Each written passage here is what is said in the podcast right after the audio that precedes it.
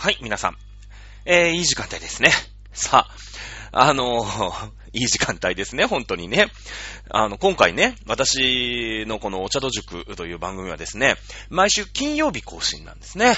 毎週金曜日。ね、ありがたい話、この2021年、ね、えー、この年末を控えました、あお茶戸塾でございますけれども、毎週金曜日更新ということでですね、なんと今年は12月24日、クリスマスイブ、そして12月31日、ね、えー、大晦日、こちらの日の更新ということでね、あの、非常にこう、番組をさ、やってる人間としてはね、えー、ありがたい。ね、えー、タイミングで、えー、番組を更新させていただいておるにもかかわらずですよ。えー、なんと、クリスマスイブに仏教の話題をするっていうね、本当に、えー、の、バチ当たりな番組だなと思いながら、えー、やらせていただきます。ということで、本日も授業をさせていただきます。せーの、飲酒、東州、春秋、戦国、新前関、新豪関、三国、新南北朝、隋東、五代、草原、民進、中華、民国、中華、人民、共和国、金名、微脱、余命、数春、水庫、除名、工業、高徳、西面、天智、公文、天武、自動、文武、原名、現象、勝負、貢献、十人称、特攻、人、官務、平勢、佐賀、十七人名、門徳、清和、陽勢、高校、宇田大吾、須作、村上、霊勢、遠遊、火山、一条、三条、五一条、五須作、五霊勢、五三条、ということでですね、えー、この、天皇陛下のね、えー、昭和しておりますけれどもね、えー、まあなんか、日本史をね、最近仏教絡みでやってることが多いですから、結構ちょいちょい出てきますよね。えー、聖武天皇。ね、えー、出てきたりとか。うーん、あと誰が出てきますか？桓武天皇ね、えー、出てきますよね。えー、いろいろこう出てきます。あと、源氏と平氏の話の時には、やっぱ清和天皇、この話しましたよね。えー、清和天皇をこう、何ですか？あールーツに持つのが、まあ、源氏、清和源氏ですね。桓武天皇を持つのが、うん、ルーツに持つのが、まあ、兵士と。桓武兵士、清和源氏、なんていうのをね、えー、やってたりとかします。まあ、ちょいちょいこういうところも出しながら、さあやっていきましょう。さあ、先ほどね、冒頭でも言いましたけれども、クリスマスイブなんですね。クリスマスイブ。だけれども、ね。だったらさ、クリスマスイブに合わせてさ、ね、キリスト教と、なんか、うーん、ユダヤ教？この辺の話すればいいよね。よかったんだけどね、そこまでのね、自己プロデュース力がない。残念ですね。えー、チャドラさん自己プロデュース力ゼロでお送りしております。行き当たりばったりでね、えー、何ですか？あモンゴル帝国の話から鎌倉仏教に行ってね、えー、鎌倉仏教の続き、今日は最長と空海。ね、えー、いうことで、えー、クリスマスイブにも関わらず講義をさせていただいて思います。また1時間ぐらいですかね、えー、お耳を傾けていただける方がいらっしゃれば、ね、あのー幸いでございます。そしてね、えー、メールの方。まあ、なかなかね、一応こう、歴史番組だ、なんて思いながらやってるもんですけれども、あの、いいんですよ。もう簡単なことでね、あの、これやってほしいですとかね、あの、テレビでこれ言ってたんですけど、これ解説してくださいとかね、えー、そんなんで結構でございます。もうどんどん募集をね、えー、かけてきませんと、えメールがね、半年に1通ぐらいしか来ないというね、あの、その半年のメールを頼みに3ヶ月ぐらい、あの、番組をやるという感じでお送りしております。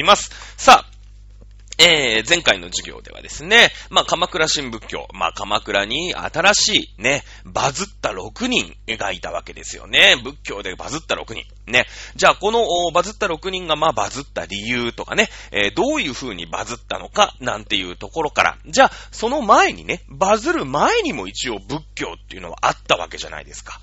で、えー、その辺からか、まあ、仏教の歴史みたいなのを、まあ、読み解いて、えー、言ってるわけでございます。まあ、簡単ではありますけどね、えー、私のような人間がですね、仏教が何たるかを語るなんてのは、非常にこうね、おこがましいにも程があるとは思いますけれども、やっているわけでございます。さあ、最長と空海、最長と空海というところまで、前回の講義では言いました。ね。えー、まだ鎌倉時代ではありません。最長と空海というのは平安時代のお坊さんなんですね。えー、簡単に流れ、ざっと説明をしておきますけれども、うーん、仏教が日本に伝来したのは538年、ほっとけほっとけゴミ屋さんでございますね。えー、水古天皇、そして聖徳太子、馬宿王の時代。ね、えー、まず日本という国がどうやって頑張ってね、えー、国というもの、まあ、全国規模の国というものになっていって、、その、おなんというのかな、システムとして、ね、まず中国を真似てみよう。ということになったわけですね。えー、まあ、日本のさ、歴史の、まあなんていうの、なんか歴史でしっかりしたなんか人の名前、こいつは絶対いたよね、みたいなのって、まあ聖徳太子とか水古天皇、このぐらいの時代からじゃないですか。ね、聖徳太子が中国に派遣した勉強する施設団。ね、これ、遣隋使と言います。小野の妹子、男の人ですけどもね、小野の妹子を送った、なんていうのは、まあ歴史の時間で必ず習うところなんですけども、隋。ね、えー、隋まで来る前にね、もう中国は国がめっちゃできては起きて、できては起きて、みたいな話。この話もしましたね。えー、先ほど中国のお帳面の方も、歌でね、商売いたしましたけれども、ね、えー、飲酒、東州、春秋、戦国、新前、関心、豪漢、三国、新南部朝、隋、ここまで行ってるんですよ。日本なんて、うん、聖徳太子、1個目じゃないですか。大体歴史の教科書、ね、えー、さ、なんかほら、なんか魔性石器とかさ、そういう、なんての、考古学みたいな、ね、えー、書き方ね、中を作りましたとかさ、土器の時代がありましたとかね、鉄器が来ましたよとかね、弥生式土器がなんて言ってさ、もうなんか人物の名前なんか一個も出てこないのがまあ数ページね、えー、日本史の歴史の教科書の1ページ目、2ページ目、3ページ目、4ページぐらいまでなんですけど、まあ5ページ目でやっとなんか歴史っぽくなってくる。その一番最初に出てくるのがおそらく聖徳太子ではないかなと。ということですね。馬宿王、水古天皇、仏教伝来、このあたりが、まあ、いわゆる日本史の1ページ目、ね、それより前は、あ考古学のね、範疇ですけれども、歴史の教科書1ページ目にこの辺が書いてあるんじゃないかな。と思いますけれども、中国はね、先ほども言いましたように、隋に来る前に随分ありましたよね。陰から始まってね、ずーっと来て、陰、州、春秋戦国、新、前漢、新、五漢、南北、新、三国朝、隋、東、五代、宋、元、民、新、あれ、隋、隋と五代まで行っちゃったな。えー、まあ、10個、12、3個ありましたよね、今ね、パッと感情しただけでもね。えー、なので、中国の国の作り方をね、とりあえずまず真似よう。いうことで、えー、中国っていうところになんかどうやら仏教っていうのがあってね、これ新しい考え方だぞと。ね、やっぱり一つの国として日本をまとめていくためには、新しいことをやんなくちゃいけない。これは明治政府もやりましたよね。明治政府も今までのね、徳川の時代じゃなくて、ね、えー、徳川の時代から新しい明治政府のね、えー、国になり、なるんだよっていうところで、新しいことやったじゃないですか。ね、天皇陛下を東京に連れてくる。こんなやったことないですよね。でもこれをやって、東京に天皇陛下がする、来る。ワクワクしちゃうよね、みんなね。あ、今度の新しい政府は徳川幕府とは違うぞね、いうことをこう存分にアピールしていたわけですよ。まあそれと一緒なんですよね。あの、今まで偶像崇拝って、偶像じゃない、えー、いろんなね、えー、神々、八百万の神々を拝んでいたわけじゃないですか。ね、えー、川だったり山だったり、お天道様だったり、みたいなのをね、一生懸命みんなで拝んでたんですけど、仏教、俺、なんだなんだ、新しいものを拝むんだって、すげえなさ、今度の、今度の馬宿をマジ半端ねえ、パーねえ、みたいなことになるわけですよね。えー、そして国づくりのお手本とした中国からとりあえず全部丸っぱくりしてくるわけですね。文化とか、ね、えー、政治形態とか、都の作り方、ね、五番の目のように作る、みんなね、えー、そういったあ国の作り方なんかも、あと、ちょ、租税制度だよね。うん、あの、税金をどのぐらい取ったら、み、みんな植えないし、えー、その行政サービスもね、それを元手にしてうまいこと回っていくか。ね、えー、言ったことも全部丸っぱくりした。その中の一つに仏教というのがたまたま入ってきた。ね。えー、ですけれども、やっぱり宗教、何を信じるかっていう、こう、根っこの問題だからね、えー、入ってくるときにはいろんな、あ圧力がありました。物のべしたい、蘇我し、みたいな感じでね。結局、まあ、仏教いいよ入れても、OK だよ。ね、いう風になって、えー、国の作り方と仏教というのは、まあ、その日本がね、えー、発展をしていく中で、非常に大事なウェイトを占めていきます。いくことになります。ね、えー、飛鳥時代から奈良時代、平城京、710年ですよね。えー、710年に平城京になりますけど、奈良の都とともに仏教というのは非常に、えー、大きく、うん、発展をしていくわけですね。えー、国が、あもうね、これを信じて根本にね、えー、信じていこう。決めたわけ。まあ国、日本という国が仏教推しだったわけですよね。えー、当然奈良の都にも仏教を研究する奈良仏教研究大学学園都市ができたわけですよね。これをなんと陸州と、えいうふうに読んだというふうに言っておりますね。えー、このなんと陸州、まあ詳しく言うと、クシャ。クシャ、クシャ教ね、上述宗、立宗、三論宗、発祖宗、華厳宗、ね、この6つなんですけれども、えー、この6つを一生懸命ね、えー、研究をしていきました。ね。まあこれ大乗仏教っていうね、もそもそものそのお釈迦様の教えからすると、ちょっと派生した考え方のね、この大乗仏教っていう風になるんだけれどもね、本当はね。まあ、あこっからね、え、原始仏教と大乗仏教の違いみたいなのを語ると、それだけでね、1時間ぐらい平気で使っちゃうんで、簡単に言いますけれども、お釈迦様ってすごいじゃん。ねあの、自分一人でさ、その、悟りを開く。まあ、仏教っていうのは、そもそもその悟りを開くっていう仏教。ね。悟りを開くっていうのを目的としてる。これ、下脱って言いましたよね。人はずーっともう永遠に生まれ変わる。永遠に生まれ変わる。6つ世界がありました。人間界は上から2つ目。まあまあまあハッピーなんだね。人間界よりも上の世界ってのがあります。天上界ってのがありますね。えー、寿命も非常に長い。ね。えー、そして人々はね、天、あの、飛べるんですよ。ね。あの、お空が飛べたりとか、非常に幸せ。酒もうまい。そして、えー、なんかね、天上界に生まれ変わると、女の人もね、あの人間界の女子もみんな男性として生まれ変わるらしいの。これちょっとよくわかんないんだけど。ね、えー、男性として生まれ変わる。そして酒がうまくて、えー、お姉ちゃんが綺麗。ね、お姉ちゃんが綺麗なんですよ。あの、天女様って言ってね、そういうさ、自分の身の回りのお世話とか、お支度とか、話し相手とかする、まあ、天女様ってのがいるわけでしょ？ね、あの、天国良いとか一度はおいで酒はうまいし、姉ちゃんは綺麗って歌ありましたよね。こっから来てるんですよ。まあ、天国と天上界ってのが、まあ、ちょっとごちゃごちゃっとしてるんだけどね、あの歌はね。厳密に言うとちょっと違うんですよ。あの、天国ってのはこう、死んだ人が行って、そこでもう永遠にそこでさ、ハッピーに暮らせるみたいな世界じゃないですか。これってキリスト教の考え方だからね。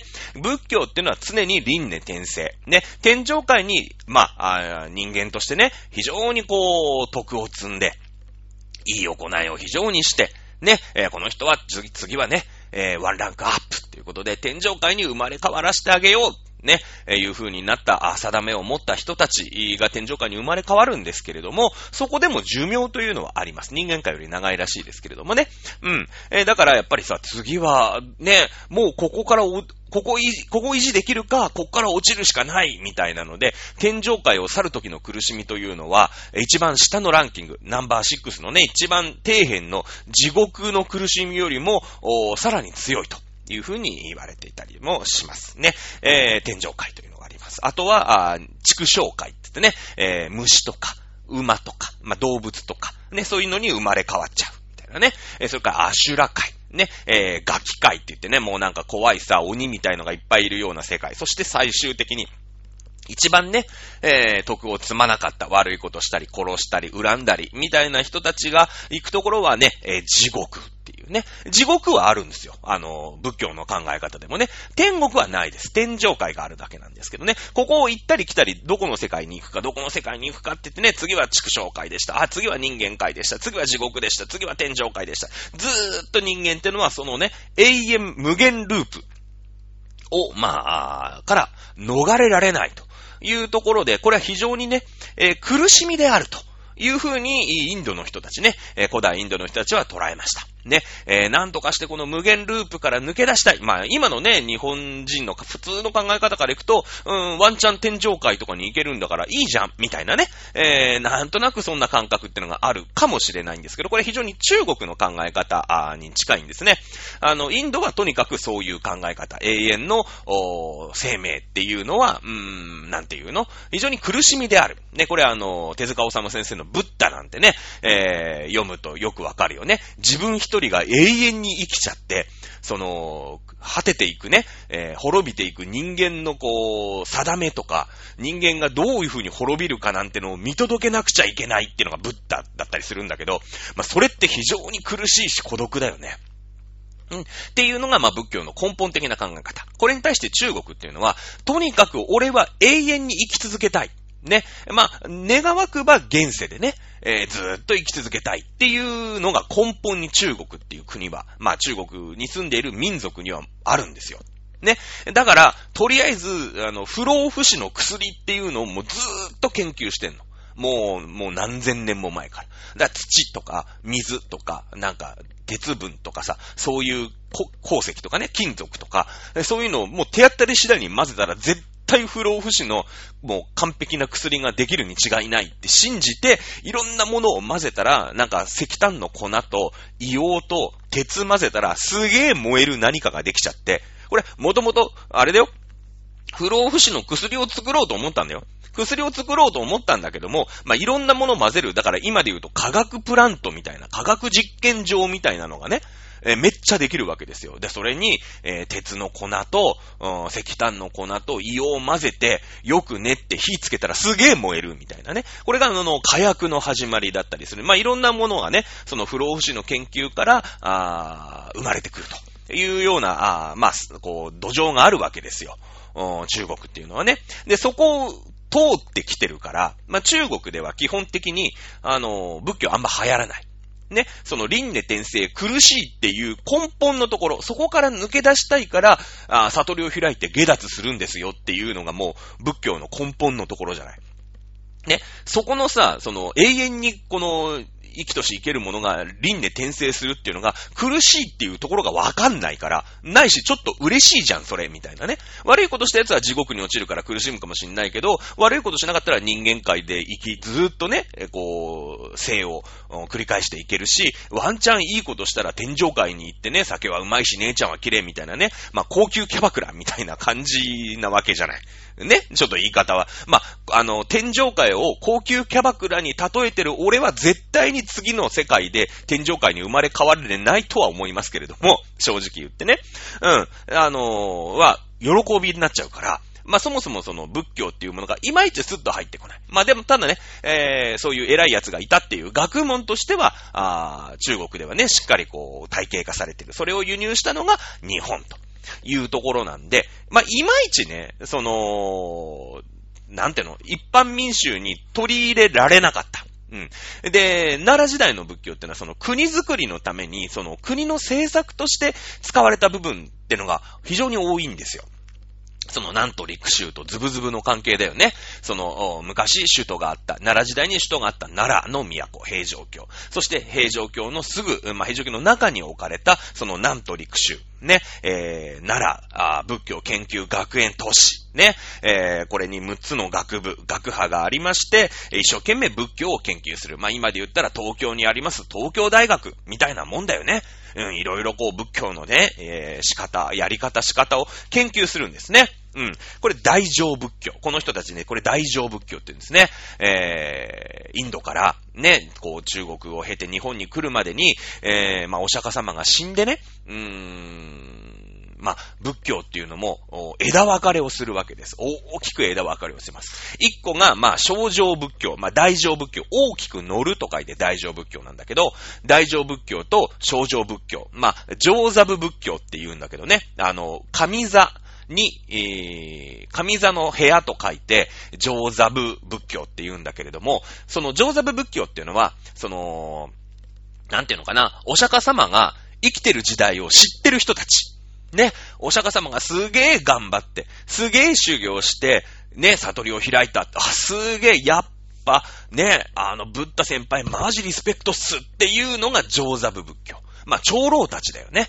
長老たち、ね、お前らいいかってって、釈迦ってのはすごくてな、俺も見て、あの、若い時にちょっとごご尊願を拝したことがあるけど、まあすげえやつだったって語り継ぐ上座部仏教の人たち。ね、この人たちはもうさ、超リスペクトじゃん。ね、あのー、もう釈迦超リスペクトだから、もうお釈迦様がやったことがすべて、お釈迦様が絶対。ね、えー、お釈迦様が、まあ苦しい思いをしたり、ね、えー、してるから、もうそういうストイック、ストイック釈迦、お釈迦様。ね、えー、お釈迦様原理主義。うん、みたいな感じなんだよ。だけど、まあ、お釈迦様が亡くなって、まあ、確かにお釈迦様すげえのは分かったんだけど、やっぱりさ、その、大丈夫かな？今日空海まで行くかな？最澄と空海までこのままだといかない気がした。頑張る。頑張ります。えー、と、上座仏教に対してね、大乗仏教っていう考えが生まれてきた。ね、えー、大乗仏教っていうのは、もうちょっとさ、フレキシブルに考えて、ね、いろんな人が、ね、ワンチャン救われるように考えた方がよくねえすかって。いや、無理っすよ。だって。あの、お釈迦様マジリスペクトすげえんだけど、いや、昔だし、そんなみんなできたらみんなね、下脱とかできるじゃないですか。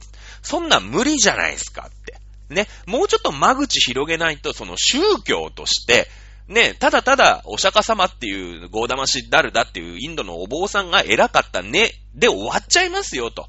やっぱ一般民衆っていうのは、そうやってね、えー、ストイックにして、長老みたいにね、あの、なんかそういう突き詰めていくのいいんですけど、お前らだってまだ下脱できてないっしょ、つって。ね。えー、上座仏教、その上座仏教の長老たちだって下脱できない。お前ら、ああやってなんか超リスペクトとか言ってるけど、まず釈迦に勝ててねえじゃん、つって。まあ、釈迦に並べてねえじゃん、つって。ね。じゃあ、でもさ、その仏教の根本っていうのは、下脱をすることでしょそのストイックなことを突き詰めて突き詰めて、お釈迦様は、あの、下脱をしたのかもしれない。けども、やっぱりお前らそうやってなんか一生懸命なんか釈迦リスペクトしてるけど下脱したっつって。してないっしょって。ね。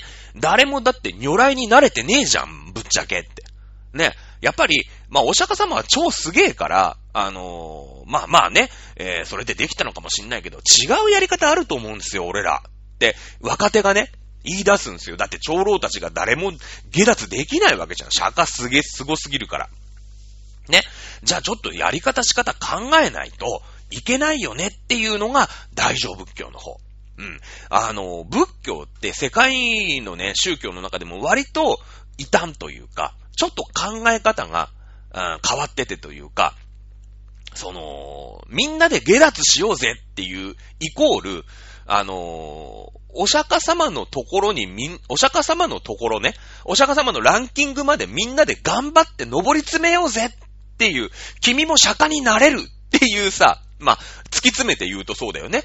だって下脱を目指してるわけでしょで、下脱をしたから釈迦っていうのは尊いわけでしょだから、下脱っていう風に、下脱をた、ね、達したから、お釈迦様は釈迦如来っていうね、その、か神様じゃない、仏様の最高ランク、ね、えー、如来菩薩、うーなんだっけ、明王天下、ね、4, 4ランクある中の最高ランキングの如来にまで、えー、登り詰めた。それをみんなで拝んでるわけじゃないですか。ね拝んでるわけでしょってなってくると、その目的が下脱だったら、君も如来になろうぜっていう、まあ、学問なわけだよね。仏教ってそういう宗教じゃないですか。ね？で、こと、あの、それが、あの、イスラム教とか、キリスト教とかと違うんすよ。違うんすよ。で、まあ、その、キリストが神か神じゃないか問題ってまたここで話し出すと2時間ぐらい喋っちゃうから、一応じゃあ、キリストは神ではないと。いうことにしましょう。これ三位一体説って言ってね。まあもしかしたら今はキリストイコール神みたいなのが主流なのかもしれないけど、最初の頃はさ、だってキリストっていうのは人間で、ね、えー、ユダヤ教のところに、ユダヤ教として生まれて、ね、ユダヤ教は信じたらね、救われる。だけどユダヤ人しか救ってくれない。これっておかしくないですか？ね、信じる者は救われる、うたとえ、えー、えっと、ユダヤ人でなくてもっていう名言を言ってね、ユダヤ人以外にも、その、まあ、天地を作った創造神ね、えー、ザ・ゴッド。ね、えー、一つ、まあ、これはヤハウエっていう、まあ、ユダヤ教で言うヤハウエって言うんだけど、ね、一応イエスの父って言われてるでしょ？大天使ガブリエルの話したよね。マリア様に大天使ガブリエルがいきなり夢枕に立って、あのー、あなたはね、えー、セックスしないんだけれども、子供を宿します。ね、子供を身ごもりますって言って、マリアムさんに妊娠しちゃうわけですよ。ね、これあの、なんだっけ、ガブリエルの、受胎告知だよね。受胎告知って言って、で、生まれたのがキリストですよ。ね。で、キリストは、あまあ、ちょっと喋れるようになって、分別がつくようになって、えー、ユダヤ教っていうのに疑問を持って、ユダヤ人しか救われないのおかしいですよね。いや、もう、そのヤハウェっていうさ、まあ、自分を、の父ちゃんだよね。一応。あのマリア様にを妊娠させたすごい存在。ね、えー、すごい存在のヤハウェを信じる。ね、えー、だけども信じてたらユダヤ人じゃなくたって救われるんですかって言って一世を風靡した。ね。まず第一バズりをしたわけですよ。600万リツイートとかされてるわけ。だってユダヤ人じゃなくても救われるんだもん。だけど、だけどだよ、救われるわけですよ。ヤハウェを信じていれば。ユダヤ人でなくても救われる。ね。救われるっていうのはさ、人が救済される。まあ、幸せになれる。まあ、天国に行けるだよね。ここは天上界と区別してね。死んだ後、すごい幸せな世界に行って非常に救われる。よかったね。それをみんな目指すために、救いをね、救われたいでしょ？みんな。地獄に落ちたくないよね？ね。えー、だから、あ、ヤハウェを信じようね。ね。えー、いう、まあ、宗教じゃないですか。ね、宗教じゃないですか。まあ、イスラム教も、おなんていうのかな、えー、その、元はユダヤ教なんで、これだ、絶対教区最長と空海まで行かない自信がある。まあいいや。ね、元はユダヤ教なの。元はユダヤ教。で、ユダヤ教は、その、マリア様をガブリエルがね、えー、まあ、マリア様に受胎告知をして、まあ、ヤハウェがね、えー、神の力を使ってセックスしなくても、マリア様を妊娠させて生まれたのがキリストで、キリストにね、預言者って言って、まあ、その、ヤハウェの気持ちをね、こう、通信できる。ヤハウェと心の通信ができる人として、だってほら、ヤハウェのさ、神の力で、こう、宿した子でしょ？キリストって。ね、えー、で、こう、ヤハウェとさ、通じてるわけ。親と子だから。ね。で、いろいろこう、キリストは、あまあ、キリストとユダヤ人じゃなくても、信じれば救われますよとか、いろんないいことを言うんだけれど、まあ、イスラム教の立場としては、あいつはなんか神の言葉を聞いたとか言って、調子こいて、なんかみんなに、こう、お説教というかね、えー、みんなになんかそれを言ってるんだけど、ツイートしてんだけど、あんな嘘ばっかっすよ、ね。で、えー、イスラム教だと、その、何ですか？えー、ムハンマドって言うんですか？ムハンマドって言うんですね。そこに、また大天使ガブリエルが言うんすよ。お前はな、つって、商人として頑張ってるんだけど、今からは預言者として生きてくれ、つって。ね。で、その、ヤハウェね。これあの、イスラム教だとアラーって言うんだけどね。これ一緒なんですよ。一緒なの。ね。ユダヤ、ユダヤ教だと、まあ、あヤハウェでね、えー、イスラム読みだと、それアラーになるんだけど、えー、そのね、まあまあ、わかりやすいようにヤハウェで言うよ。ね、えー、アラーである、アラーと、イスラムの人が呼ぶところであるところのヤハウェからの、ね、心の通信、その2。ね、キリストにその力を与えたんだけど、あいつ調子こいて嘘ばっか言ってんすわ。ね。いやいや、ごめんごめんごめん。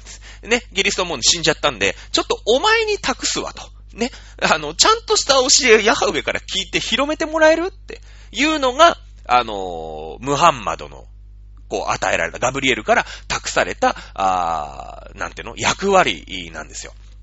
ね。で、で、もう、ね、えー、ヤハウェは、その予言と言ってね、その通し、心の会話ができる人たち。ね、心の会話ができる人は、もうお前で最後にするからって言って。ね、だから、その、キリスト教エピソード、まあ、キリスト教が、ね、第1話だとすると、えー、キリスト教エピソード0が、うーん、ユダヤ教だよね。ユダヤ教。もともとだってほら、ユダヤ教ってのがありました。で、えー、ユダヤ人しか救われないもんだから、そのキリスト教、キリストが、あ神の啓示を受けて、ね、神と心の通信をして、えー、いろんなことを言ったのが、キリスト教1。ね、バックトゥーフューダ、バックトゥーダフューチャー1みたいな感じ。ね。で、そのバックトゥーダフューチャー2、つまり、キリスト教エピソード2。これが、ね、これが、あイスラム教なんですよ。ね、1で、結局、あの、キリストはその神とね、ヤハウェと通じてるんだけど、嘘ばっか言ってると。あいつには任しておけない。あいつ死んだだろつって。ね。えー、で、いやいや、ごめんごめん、ムハンマドよと。お前にも、イエス・キリストと同じ力を与える。ね。同じ力を与える。もう、もうお前生まれちゃったから、そのなんかマリア様の妊娠とかしないよ。妊娠とかしないけど、おお前もう生きてるから、その力与えるから。ね、与えるから、今回、その、ヤハウェ、ね、まあまあ、お前のとこではあらって言うのかもしんないけど、そのヤハウェからいろんなことを聞いて、見て、聞いて、感じて、ね、えー、その教えを正しく広めてくれ。で、その代わり、ね、えー、もう、こうやって、えー、ガブリエルが、そのヤハウェからね、あいつにちょっと心の通信窓開いてくれるっていうのは、お前で最後にするから。ね、えー、いうことが、あイスラム教の、最初、ね、コーランに書いてあるわけ。ね、だからその、キリスト教エピソード2であり、あの、イスラム教って。で、その代わりキリ、キリスト教最終章なわけよ。実際問題。もうだって、あ、現れないんだから。その、預言者っていうかね、その、神の信託を受けたまわれる。ね、えー、通信、神様の心の通信ができるのはもうお前で最後だから。ね、お前が頑張って正しい教えをちゃんと広めてくれって言って広めたのがイスラム教。さあ、えー、これで時間を随分使いましたけれども、ここを知っておかないと仏教が語れないっていうね、難しいところなんですけれども、さあ、えー、先ほど仏教っていうのは、お釈迦様が広めた仏教だよね。お釈迦様が広めた仏教。ね、お釈迦様ってのはなんで偉かったんですかっていうと、あのー、悟りを開いたから。ね、永遠と繰り返される輪廻転生の無限ループから自分の力で悟りを開いて下脱を行って、ね、下脱をしたから偉いんでしょ。ね、えー、で、仏教っていうのは、君もね、えー、如来になろうぜ。君も下脱して如来になろうぜ。ね、えー、お釈迦様と同じようなところのランキングまでたどり着こうぜっていうのが、仏教っていうもんじゃないですか。これは、あの創造神ね、まあ、ヤハウエみたいのがいて、君もヤハウエになろうぜって、絶対言わないでしょ。あの、キリスト教では。まあ、イスラム教もそうだよね。ヤハウエ、アラーでいいですけど、君もアラーの高みに登ろうぜって言ったら、多分ね、イスラム教の人に殺されますよ。はっきり言ったら。うん。あの、キリスト教でもそうで。ね、君もね、ヤハウエのところ、高みに登ってみないかって、なんか爽やかにさ、ね、雑誌とかに載せ、載せ、ね、中央公論とかに載せたら、すげえ怒られる。多分。絶対怒られるよ。だってその、その高みになんか絶対登れるわけないじゃん。人間っていうのは、その神が作り出したものなんだから、その同じ高みに行っちゃったら、行けるわけがないんですよ。行けるわけがないんです。だけど、ね、仏教ってのは、その絶対心みたいなやつがいないの。ね、その如来はいるよ、いっぱい。まあ、大日如来ってのが一応その如来の中のリーダーなんだ。如来リーダーなの。ね、えー、大日如来っていうのがやっぱお天道様だから、一番その如来の中でもまとめ役ってされてるけど、それも一つの如来であり、その絶対神ではないわけ。絶対神ではないの。その数ある如来の中でも釈迦っていうのは、まあ、たかだかね、2400、500年ぐらい前に悟りを開いた、まあ、若手のね、如来なわけよ。ぶ、えー、ブッダってのはさ、あのー、いう感じなわけだよね。如来っていうのは。で、その如来にみんなで頑張って、そこの高みに行こうぜってのが仏教なんですよ。ね。で、はい。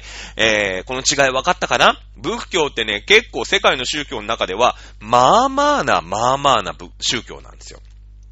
さあ、そこを理解したところで、ね、えー、その、なんていうのかな、キリスト教とか、えー、と、イスラム教か。っていうのはさ、あのー、その、絶対心っていうのがもう絶対偉いわけ。王様の言うことは絶対なわけ。ね、絶対なんですよ。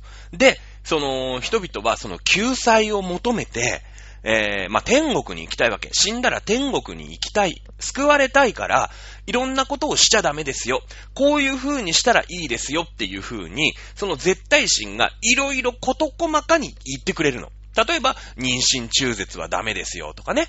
うん。あの、まあ、イスラム教なんかわかりやすいよね。豚食べちゃダメですよとか。ね、えー、女の人は、あこう、ね、ヒジャブと言うんだけど、その、くるくるんって巻いて、肌を露出しちゃいけませんよとか、こう、いろいろやんなくちゃいけないことが決まってる。だけれども、えー、仏教っていうのは、ね、えー、お釈迦様は、あの、悟りを開くのにこういう風にしたんですよっていうことしか言ってくれてないじゃない。お釈迦様のね、お釈迦様はお釈迦様なりの、お下脱に対する方法論を見つけて、お釈迦様ってこういう風にしたから下脱したんですよ。っていう、うーん、宗教なんですよね。残、残念ながらというか。で、そういう不親切というか、うん、そうだな、その根本原因はわかる。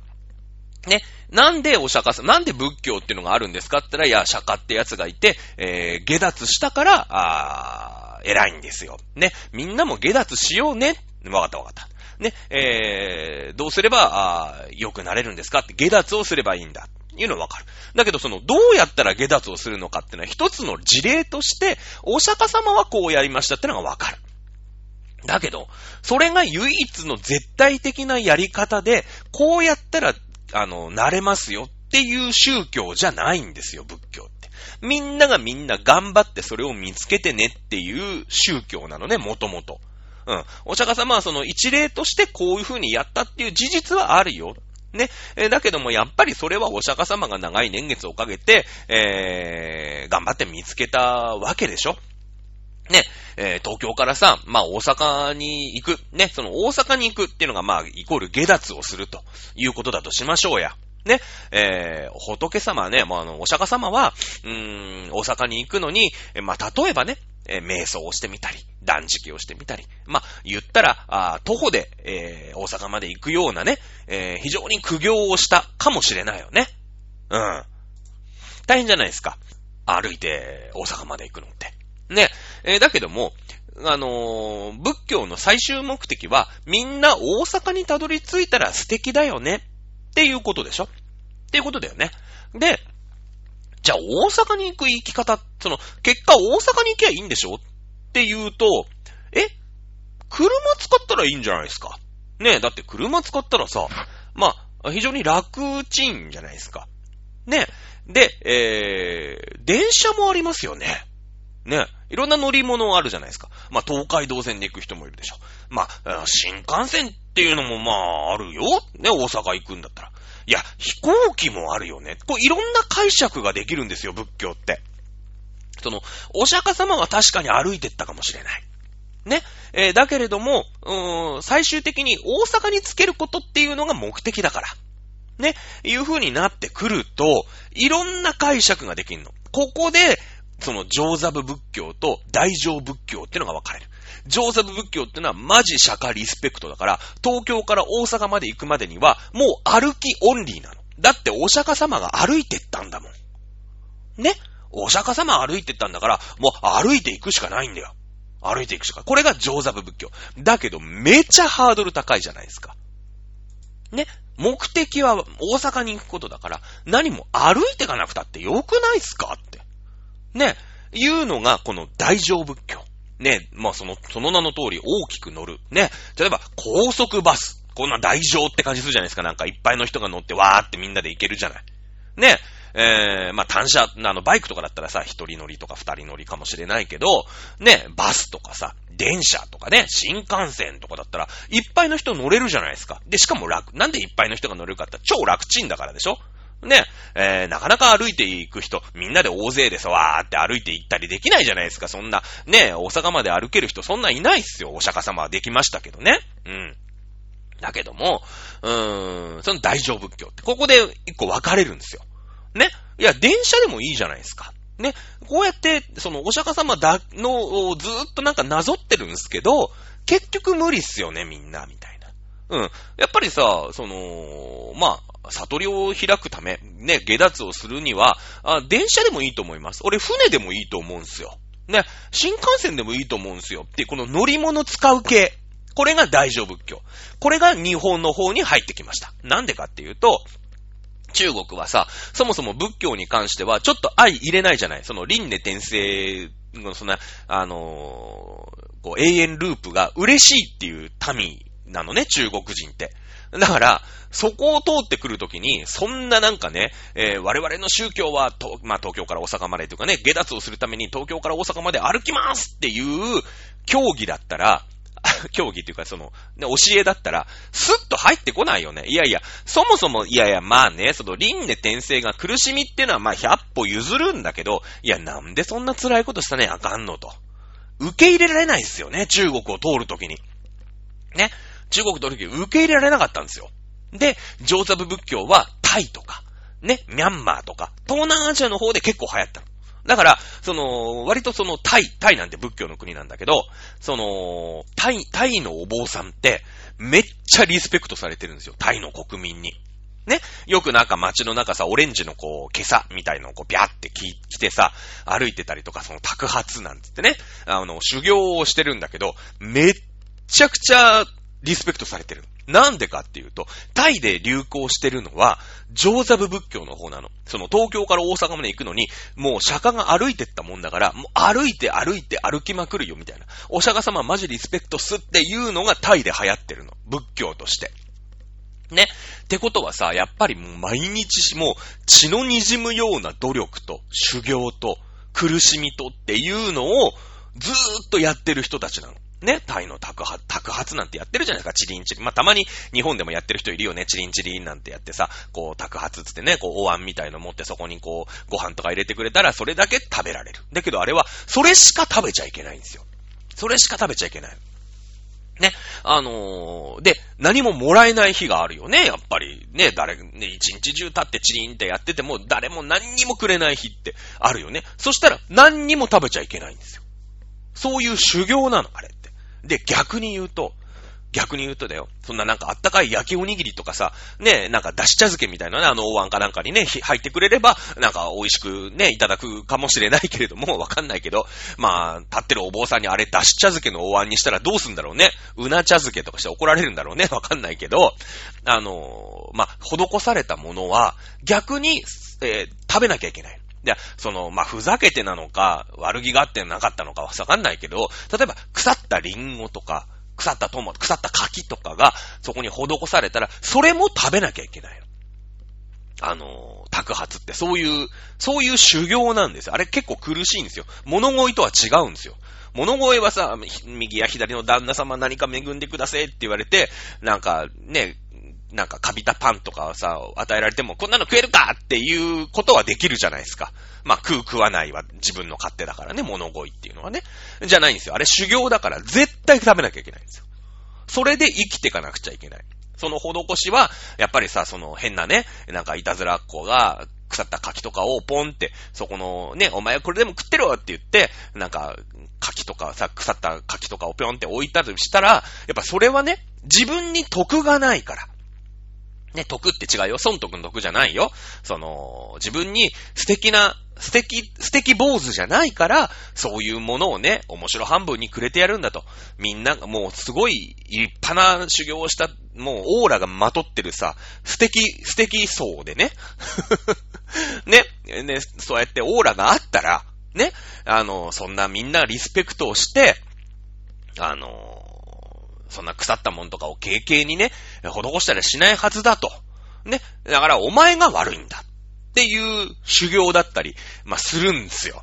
ね。まあ、タイのお坊さんの話になりましたけれども、まあ、中国を通ってくるときに、あのー、大乗仏教の方ね。まあ、電車乗っていいんじゃねえすか系。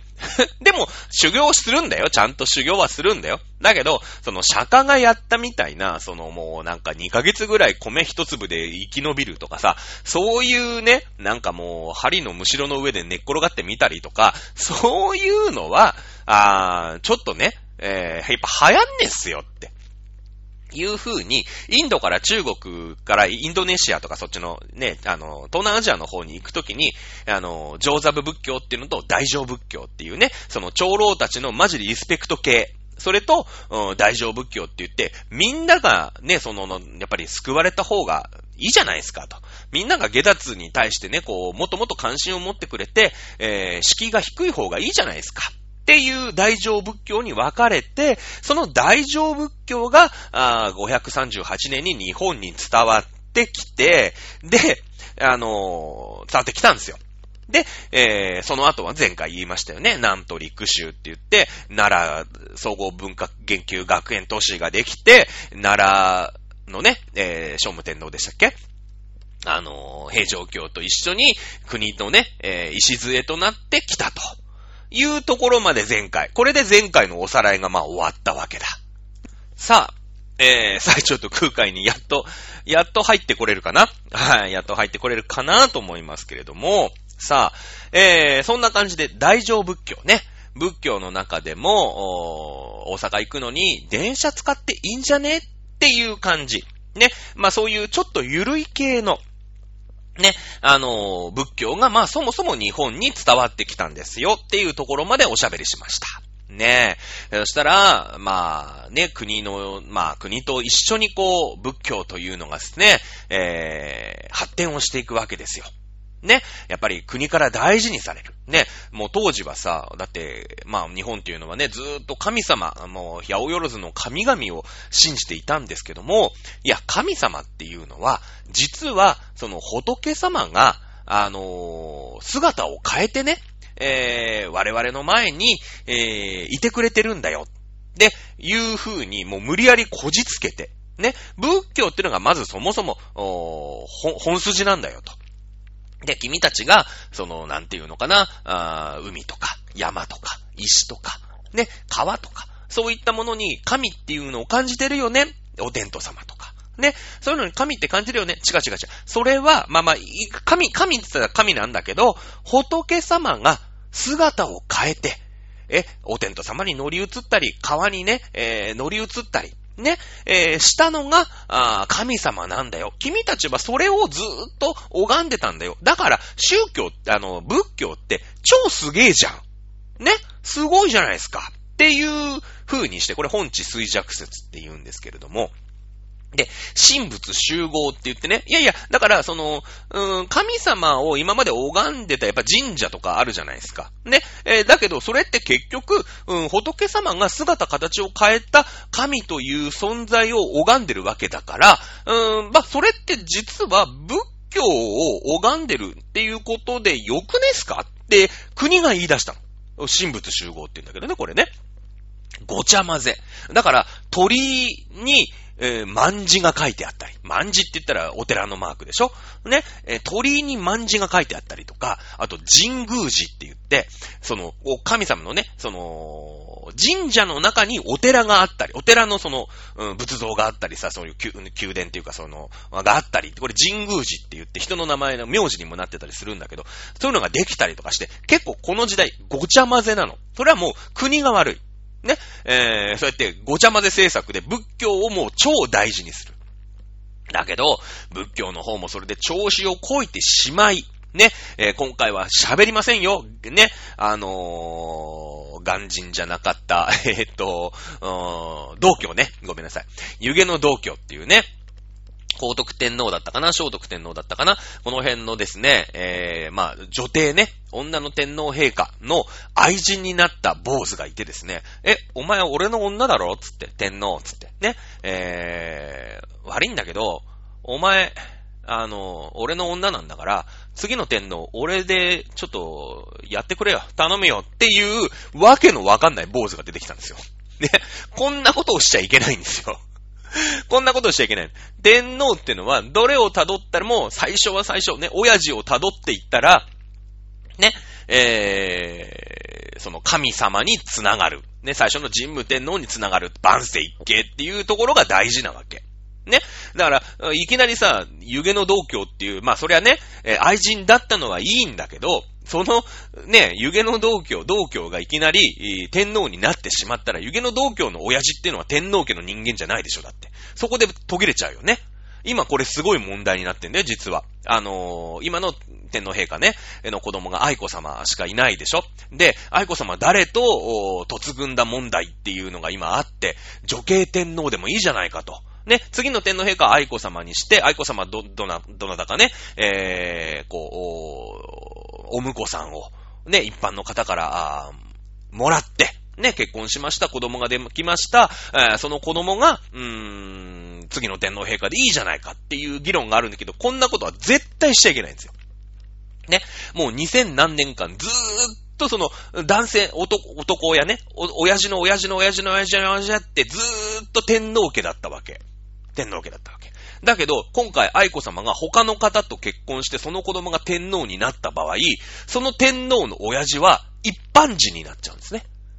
これ崩れるんですよ。絶対やっちゃいけないんですよ。これ結構ね、あの、女性天皇容認論って言って、まあ、女性天皇はいいんだけど、女系天皇容認論っていうね、その愛子様はいいよ。親父は今の天皇陛下だから、ね、えー、いいんだけれども、その愛子様の子供が天皇になっちゃうと、えー、これは女系天皇って言ってね、愛子様の、うー、なんて言うんですか、えー、男系ではなくなるよね。その新しい、え、愛子様の、まあ、次の次の天皇陛下だね。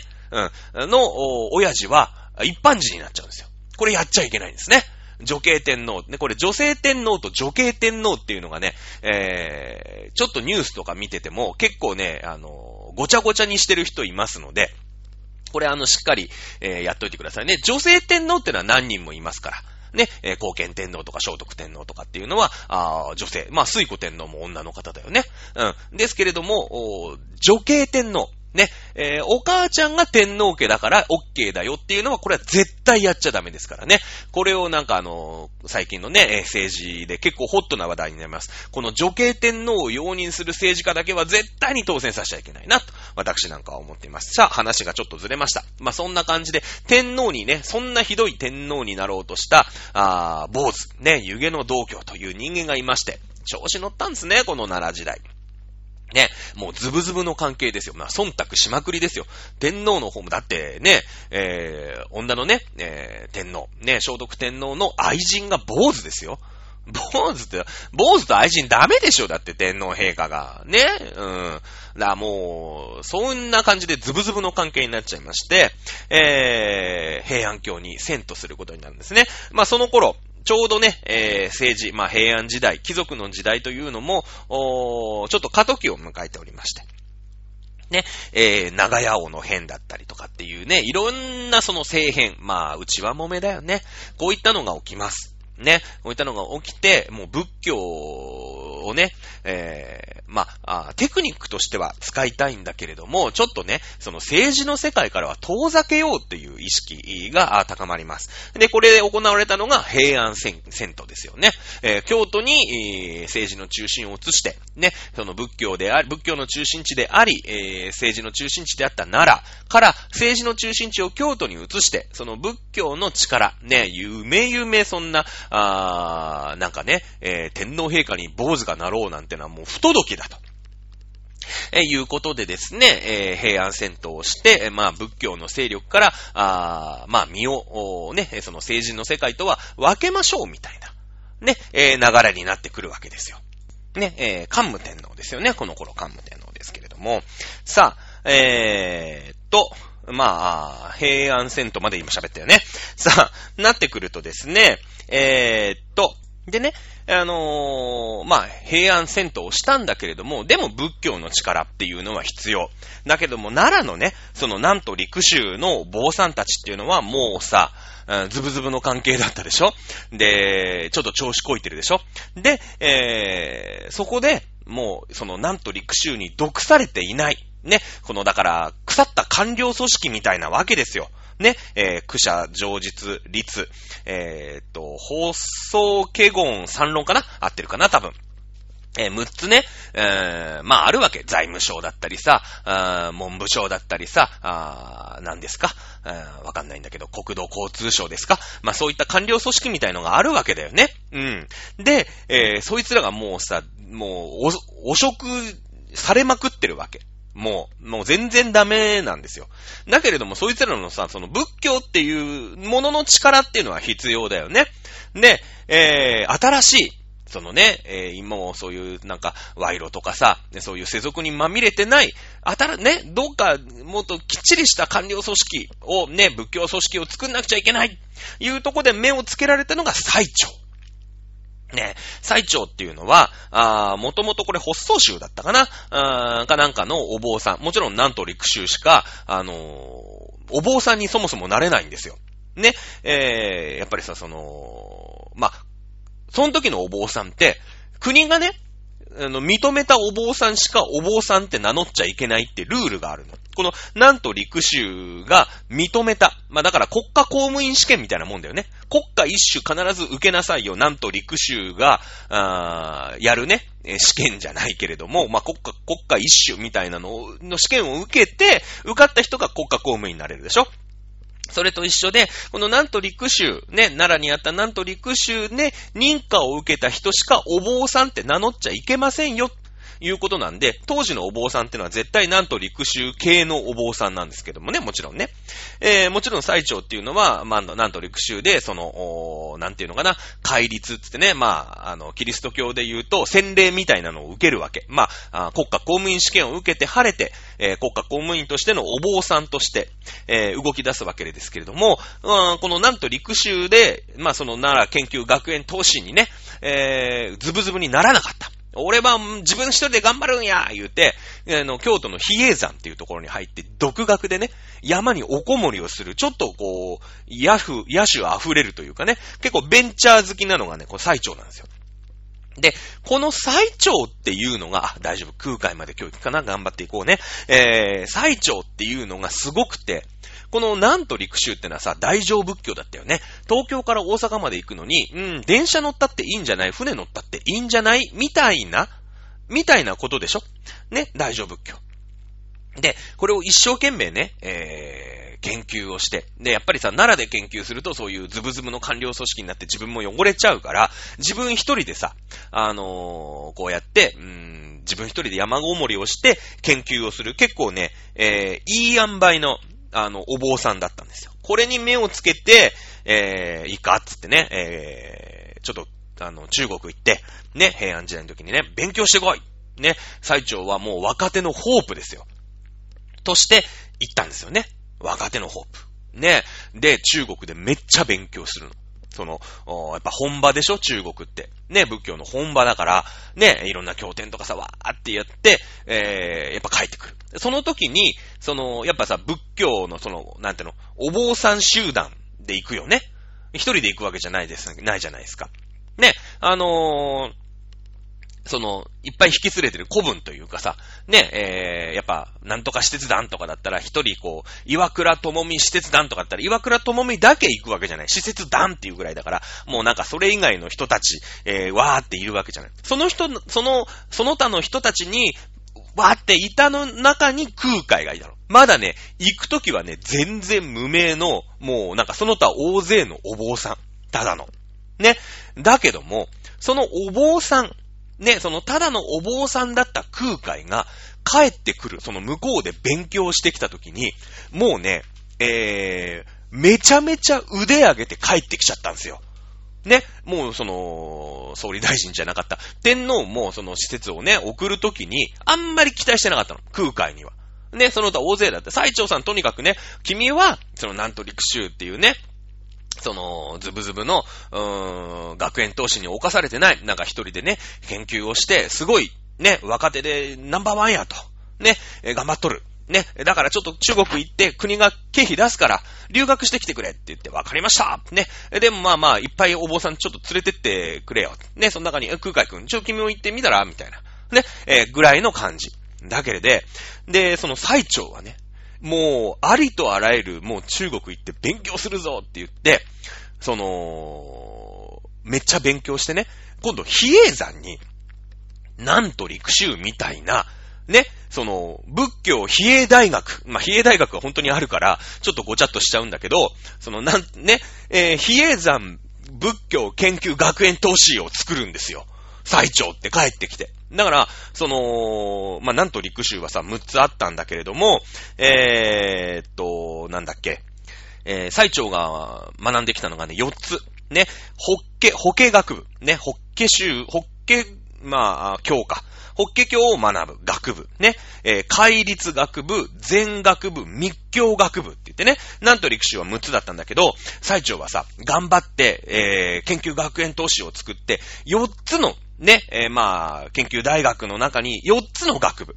法華学部、戒律学部、全学部、密教学部っていうのを作ったの。ね。で、その法、法華学部なんだから、法華学部なんだから、法華経である日蓮ってのはもうそこの生徒になるわけだよ。ね。まだ平安時代だよ。まだ、まだ日蓮の最初の最初。最初は日蓮はその、ただの学生として、その、法華学部に、法華学部に入るの。ね。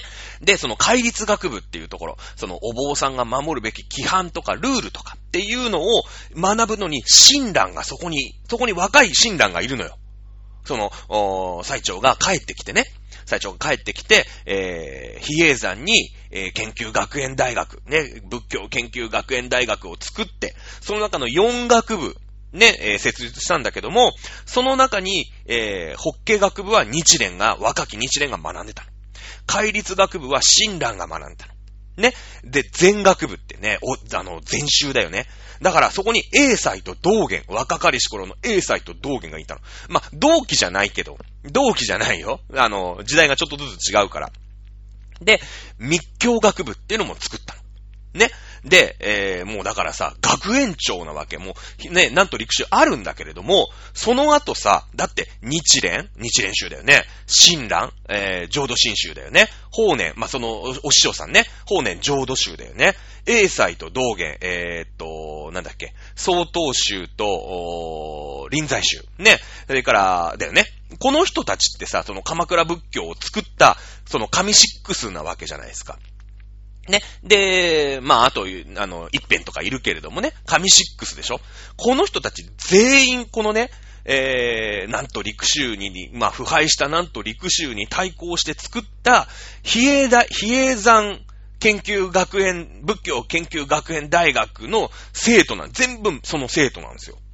これすごくないですかだってね、なんと陸州ってもう一回言うよ。苦者州、上実州、立州、えー、三論集、発想集、華厳集。ね。聞いたことある？ねこっちのが優勝正しいわけじゃん。中国からまあこう、輸入してきた時の、まあ本来のというかね、大乗仏教の元の元みたいなさ。ね、えー、まあまあその、間口もそこそこ広いよね。あの、東京から大阪に行くのにバス使ってもいい、電車使ってもいいですよって言うんだから、まあまあじゃないですか。まあまあでしょ。ね。本当はこいつらがもうちょっと今の日本に残っててもよくねえすか？ね。その、例えばお葬式やりました。いやいや、あの、うちは、うちはあの、発葬集ですから。ね。えー、発葬集の方やり方でやります。誰も知らないよね。いや、ごめんなさい。知ってる方がいたら本当に申し訳ない。いや、もう、心を込めて謝りますけれども、これ一般論の話ね。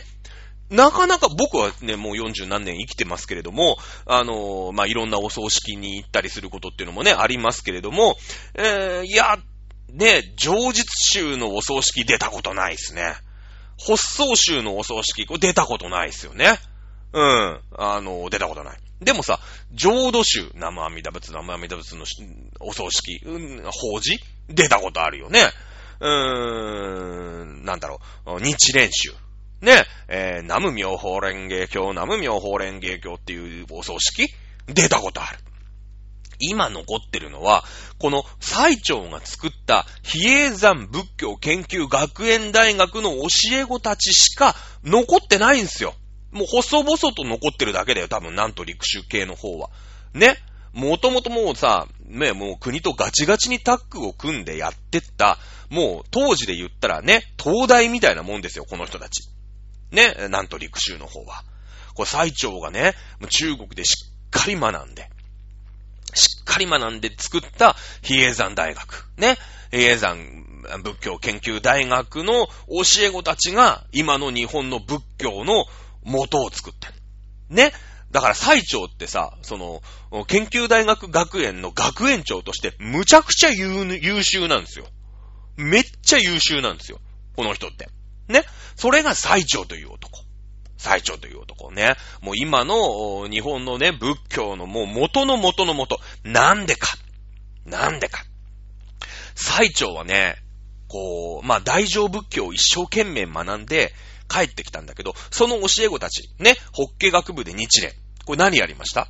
ね、えー、お題目、南無妙法蓮華経って唱えれば OK いう教えだよね。これ大学で一生懸命勉強して、この日蓮という男は、その、その後日蓮宗というのを開きます。親鸞。何やりました？この戒律学部で学んだね、お坊さんの教えとかをね、一生懸命研究する、うところで学んだ親鸞。これ何やりました？ね、えー、南無阿弥陀仏と一回、ただ一回唱えたら、救われますよ。いう風に言いましたよね。はい。えー、この人たちね、その大乗仏教、東京から大阪に行くまでに、えー、電車使っていいですよ、船使っていいですよ、ね、えー、車使って、バス使って高速バス OK ですよっていう風に来た大乗仏教なのにもかかわらず、ね、かかわらず、この最長が作った大学の中では、研究大学の中で学んだ奴ら何やったか。うん。あのー、東京から大阪行きたいんでしょ？あの、どこでもドア使えばいいんじゃないですかっていうね、新しい解釈をするんですよ。ね？もう、なんていうの、大乗仏教のさらに大乗仏教。もう、ちょっと半分卑怯みたいなね。うん。半分、もう、もうそれはさ、で、やっぱ電車で行くにしたって新幹線で2時間弱ぐらいかかりますか？東京から大阪って。ね、車で行ったらまあ5、6時間はかかりますわな。バスで行ったら一晩、高速バスで行ったら一晩ぐらいかかります。船で行ったらどのぐらいかかるんでしょうかね？私東京から大阪まで船で行ったことないですけども、ね、飛行機使ったってまあ1時間半ですよ。ね、かかる。だけども、もうこの人たちもう超インスタントにして、ね、あのー、だって、ね、満喫行ったらさ、ドラえもんってのがあってさ、見たらどこでもドアってのがあると。あ、これ良くねえすか？って言って。東京から大阪にね、行けばいいんでしょ？どこでもドア使っていいんですよって、先生ってね、最長学園長ってってね、あのー、まあまあ時代が違うから直接話してないですよ。話してないんだけれども、学園長ってって。これ東京から大阪に行って、大阪に行くってことがイコール下脱ってことっすよね。うん、そうだなって。ね、えー、まあ、先生がね、学園長が学んできたのはこれ大乗仏教ですから、あ電車を使ったり、船使ったりするってのも反則じゃないですよね。そうだな。えー、俺は大乗仏教の方を一生懸命学んできた。だから、うーん、バス使うの、船使うのも大いに結構だ。とにかくみんなで大阪に行こうじゃねえか。ね、これが大乗仏教だ。ああ、そうなんですね。僕ね、満喫で昨日面白いの見たんですよ。ドラえもんっていう漫画なんですけどね、あのー、どこでもドアってあるんですよ。ガチャって開けると大阪着くんですよ。でも大阪につけるってことは、これ下脱で悟りってことっすよね。そうだな。ありっちゃありやな。っていうことになるんだよね。なるんすよ。もう大乗の大乗の大乗みたいなもんですよ。これを許したのが、この最長。最長が作った研究学園都市、ね、研究学園大学では、これ OK にしたんですよね。OK にしたんですよ。もうね、日本人がこれに飛びつくわけ。なんでか。ねえだって、東京から大阪行くのにどこで、みんな思うでしょドラえもんの秘密道具1個もらえるんだったら何がもらいたいみたいな話絶対したことあるじゃない。もう、そのぐらいウキウキじゃないですか、だって。めっちゃウキウキでしょ そんな、そんな話したいじゃない、みんな。ねだから、もう、その、最長は、この自分のね、研究学園大学で、これ OK にするっっていう。で、その OK にした人たちが、それぞれね、うーん、ナムアミダ仏って一回唱えれば OK とか、ね、えー、まあ、その、ほ、法華学部、法華学部で学んだ日蓮ってのは、あ、やっぱ法華経ってのはすげえいい学問なんだと。経典なんだと。ね、深く深くその法華学、法華学部の、うーん、経典にね、えー、まあ、教科書ですよ。法華学部で配られた教科書を見て、あ、この教科書はいいと。もう他のはクソ。ね。他のはクソ。他信じてるやつマジありえねえ。つって。やっぱもうね、この法華学部の法ね、教科書こそ全てだから、ね、えー、例えばわかんないんだけど、うん、高校歴史2とかね、数学 B みたいなね、この題名をもう唱えてれば、もう全部分かったも同然ですよ。ね、これ唱えればよくねっていうどこでもドアを開発するんですよ、日蓮はね。ね、戒律学部。ね、えー、その修行僧が守るべき規律規範ルール。ね、こういったものを、一生懸命、えー、学んだ。ね、死んだ。ね、えー、親鸞は逆にそれを学びすぎちゃって、これ守るっていうのに何の意味があるんだろうっていう風に疑問を持つんだよね。その本当はこれを守り、ね、釈迦はこういう風に、えー、修行僧というものは、あこういうのを守りなさいよ、こういうのを守りなさいよっていう風に教えていたっていうのを、まあ、研究しすぎちゃって、え？これ、その、なんていうの、守るっていうことって、だって大阪に行くのに、その、なんか、いろんなものを守るって何の意味があるんすかっていう境地にたどり着いちゃったの。うん。で、親鸞っていうのは、この戒律っていうものをことごとく破っていくんですね。一応ね、えー、初めて奥さんを取った。公式にね、奥さんをめとったお坊さんっていうのはこの親鸞が初めてなの。お坊さんっていうのはね、嫁はんいちゃいけないんですよ。その、女盆会って言って、その女の人と、こう、エッチなことしちゃいけないっていう決まりがあるのね。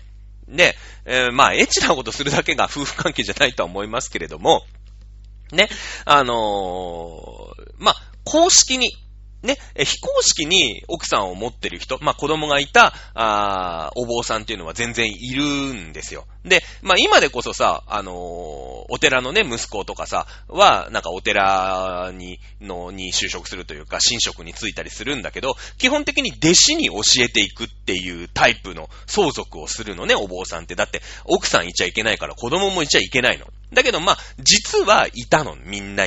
結構その内緒でいる愛人みたいのはいるんだって、湯気の同居っていうのはさ、もう誰もが知ってるの。今の女性天皇の愛人だったよって。だからもう、天皇陛下とエッチしてるわけ。ね？今で言ったら愛子様とエッチしてるみたいなもんで、もう怒られるよね、そのうちね。そのうち怒られるんだけど、ね？だけど、それは公じゃないの。愛人だから。ね、みんな知ってるよ。公然の秘密でもう今にも伝わってくる。この2021年にも伝わってくるけれども、一応公にはいない。親鸞は、もう公に、ね、えー、その、浄土真宗のお坊さん開祖として、えー、私は、あお嫁さんを、取っておりますと。ね、えー、エッチしておりますっていう。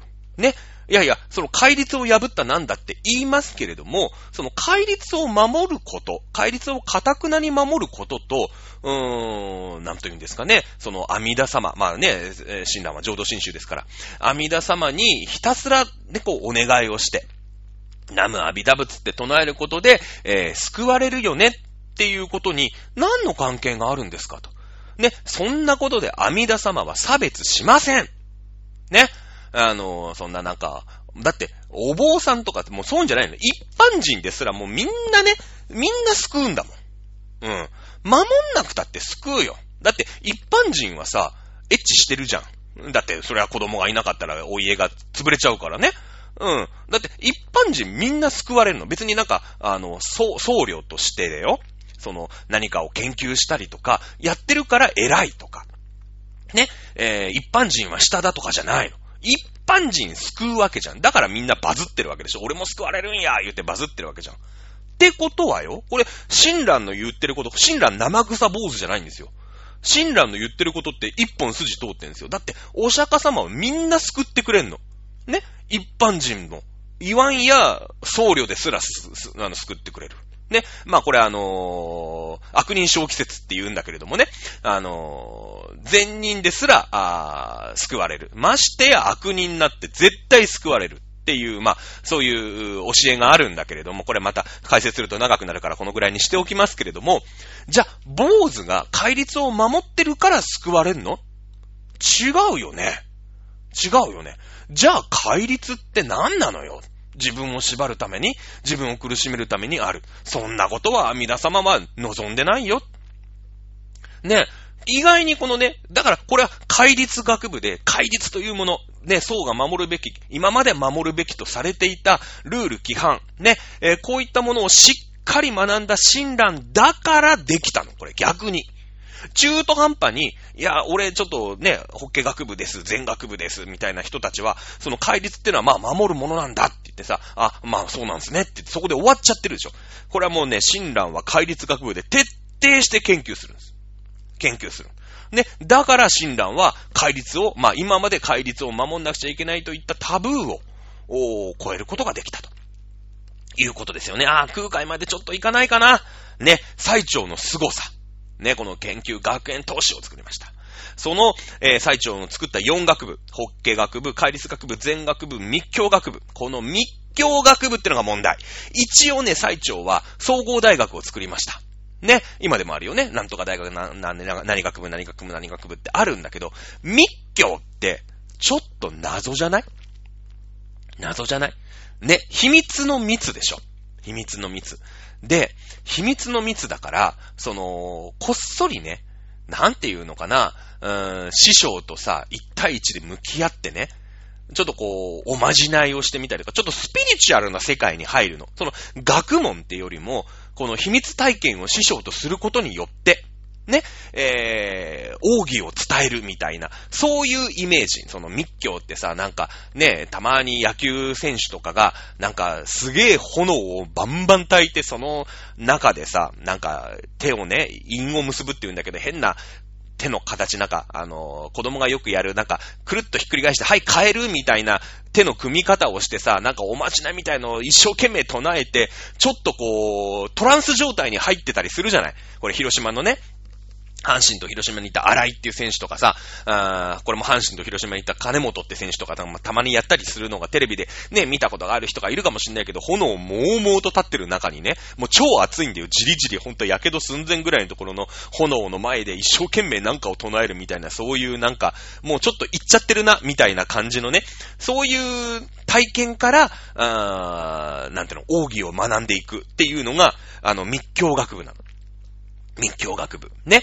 だけど、これってさ、その、あ、こういうも、密教ってこういうもんなんだっていうのは理解はできるけど、その奥義って、その、もう密教をさ、極めないと無理じゃないですか。ね。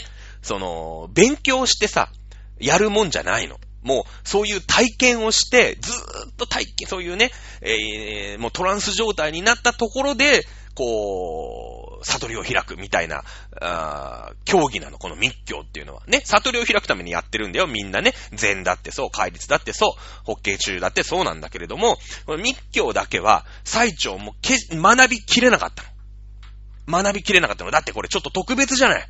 一生懸命ね、夜も寝ないで勉強してね、あのー、経典とか読んだり、師匠の話を聞いたりとかするんだけど、それだけじゃ理解ができないのが密教。ね。でも一応密教学部作ったんだわ。総合、総合仏教大学だから最長作ったのは。さあ、空海。ここがね、えー、名もなかった空海が、ポーンとね、名前が出てきた。空海は、この密教というもの、一本勝負。一本勝負なんですよ。